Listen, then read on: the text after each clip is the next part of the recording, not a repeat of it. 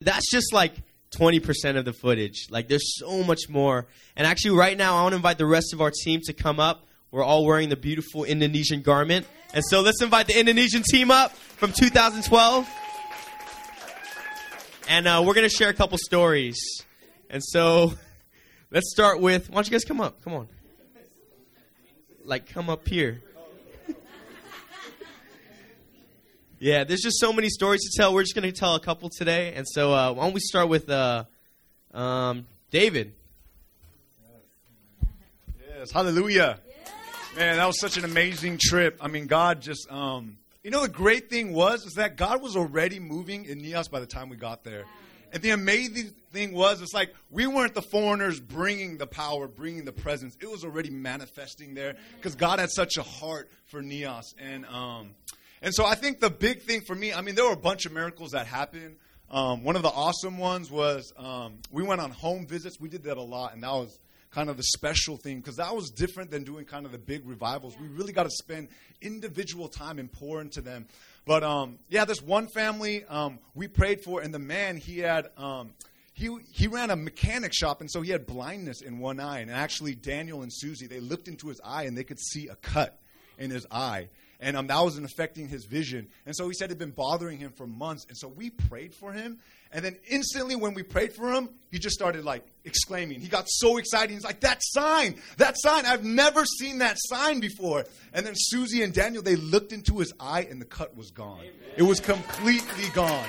And God was doing such amazing things. But you know, I think the biggest thing for me was, um, man, I was at this service and um, it was like Independence Day, right? And so they're celebrating their freedom that's going on. And um, we're like, man, we celebrate the freedom that you experienced, you know, for Independence Day from, I think it was like um, the Dutch or something like that. But God, during this service, was stirring my heart. He was like, but even more than that freedom you experience from the, from the colonies is like the freedom that we experience in Christ as brothers and sisters. That is the greatest freedom that I celebrate with you today. Beyond the miracles, God was doing such an amazing work in the hearts of people. You know, and that changed the whole service for me because a lot of the times what we do, we call people up for miracles and salvations, but God shifted my heart and it was like, God, you want to do something else. You want to do a work inside of these people's hearts, you know. And and I went into like bitterness and stuff like that and forgiveness. But man, the altar call was powerful because ninety percent of the people came up to me were like, "I'm struggling with bitterness."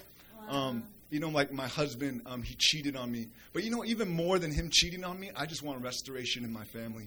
And he was like my brother. He poured mortar oil over me and it burned me. But you know what? I want to get rid of this bitterness and I just want to forgive him. And so God was doing an amazing work inside of the people. And, the miracles are great. But the, but the most powerful thing, and Pastor Benjamin mentioned this, with the message was the miracle of salvation. That was the greatest miracle that was taking place on this trip. And God just began to minister to my heart. What is the gospel? What does salvation mean? You know, the blood of Jesus, it brings about our salvation, but it was by his wounds that we were healed. It is by his blood that I am covered in his righteousness, that I can stand before kings and people blameless and spotless, that I can no longer suffer condemnation, that I can no longer suffer those things because of Christ, and I can no longer be ashamed. And God just did a great work through the miracle of salvation, and that was the most powerful thing on this trip was God doing a work inside of the hearts of the people. You know, all those physical healings and manifestations they come as a natural result of what goes on in the inside. You know, and we were lucky to see those things. But the most amazing thing was the inner working that He was doing, preparing them to be rulers of a kingdom once it is established. You know, He wanted to prepare them to rule that kingdom in Nias. And so he was doing a wondrous work inside of the hearts of the people to prepare them, to establish them, to take um, ownership of Nias. You know, and that was such a blessing to see.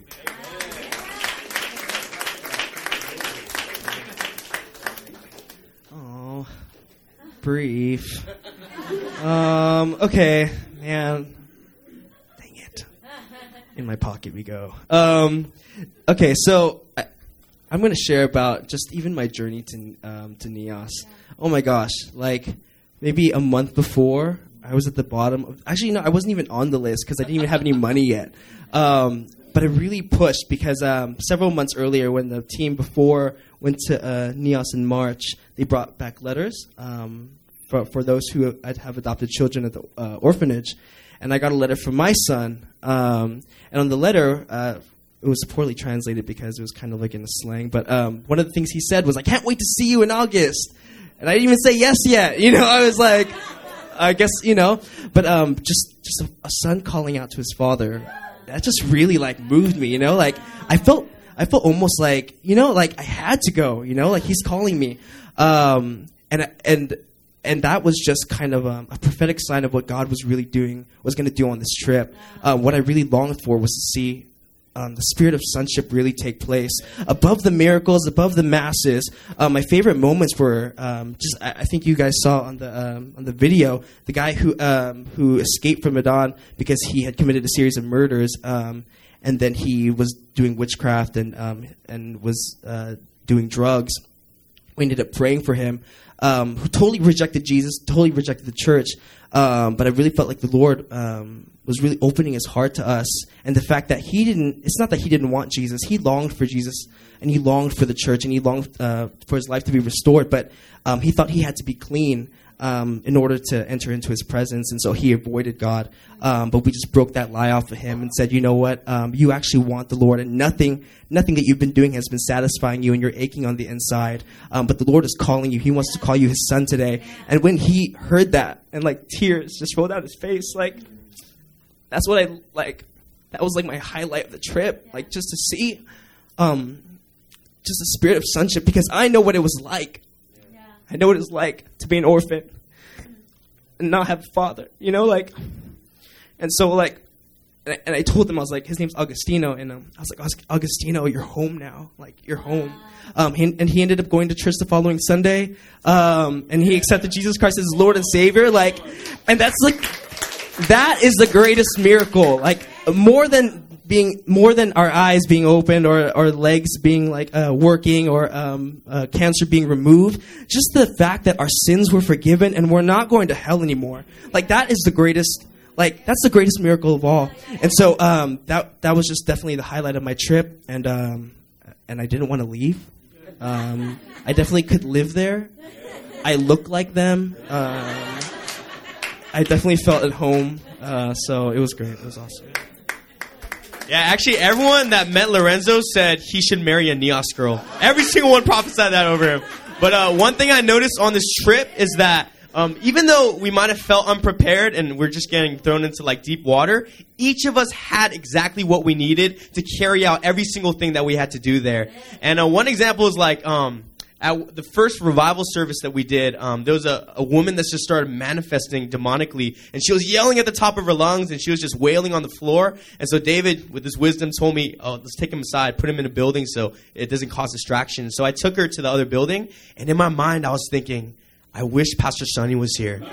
I'm so I've never done deliverance before. I'm terrified. This woman looks crazy, like she could kill me. And so I brought her into the room, and I remember I was so scared. I was like, what am I going to do? I don't know what to do.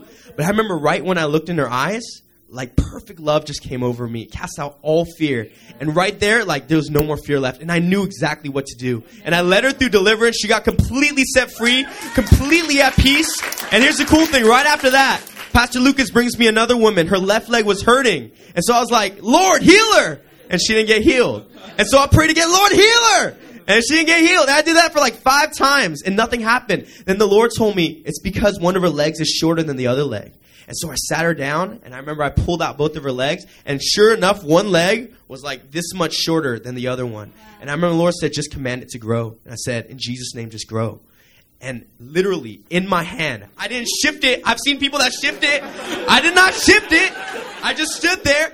The foot grew out. The leg grew out until it was perfectly matched up. And you know, we read about stuff like this. We read about shadows healing people, and we think, oh, it's not for me. I don't have it in me. But I, what I realize is all the treasure is inside of us. But God is looking to release our inheritance when we're ready to steward that which He releases to us. And I realize all of us, because we're just activated to go, Pastor Sonny says, don't think, just go and do. God released treasures that we've never even dreamed of. And so these are just few of the many stories that um, we, we witnessed and experienced. And uh, to end things, we're going to share with you the greatest gift of song that we've learned. Kumao Cinta Jesus. And we'll be releasing webisodes um, weekly after this to kind of go into more detail. Yes. Okay, one of the ladies. I'm sorry. I'm sorry. Uh, Emily. How about Emily? Emily's from the Ark. Thank you all. I, I just feel so thankful to have joined uh, your church and your team on this trip. Um, I felt really honored. Um, honor was one of the keys that we noticed, like enabled people to receive from us. Um, and so I learned a lot about that from your church. Um, and I'll just tell you one story of another inner healing thing. A couple, I think a couple of the themes that we saw were, um, you know, uh, inner healing. Like I remember Pastor Sunny said, this would be a trip that combined the previous trips that Living Hope has taken. You know, delivering the deliverers and bringing light to the darkness and all that. So we saw all of that. Um, and so we saw a lot of inner healing. And another thing we saw God doing a lot was this tag teaming thing, where someone, you know, one member of our team would would bring a portion of the healing, and then that person would follow us to another revival meeting or see us somewhere else, and then receive more healing. Um, so one story with, of that, I don't think I told you, Mickey, but you saw the tail end of it. I saw the beginning part of it. It was Saturday night. It was a youth revival service at the orphanage we were at. Um, and w- when I first heard the word, oh, I'm going to be leading this service, um, my pastor at home, Pastor Suki, started to pray for me at 4:30 in the morning. She told me this when I got back. I was like, I wonder what I was doing at that time, and I was preparing to to preach the service and preached it, and God was ministering healing. But this one girl, she lived at the orphanage. Um, she God was starting something in her, but I could tell that it wasn't done by the time the altar call was over. I was like, wow, I wonder what's going to happen with that. Um, but the next morning, Mickey preached a word, he, and God gave, gave him a prophetic word specifically for her about healing and what he was doing in her heart. He really was able to complete that, and she was just filled with the Spirit and just uh, fell out on the floor. And so, yeah, so God really worked through us as a team, I think. It's great.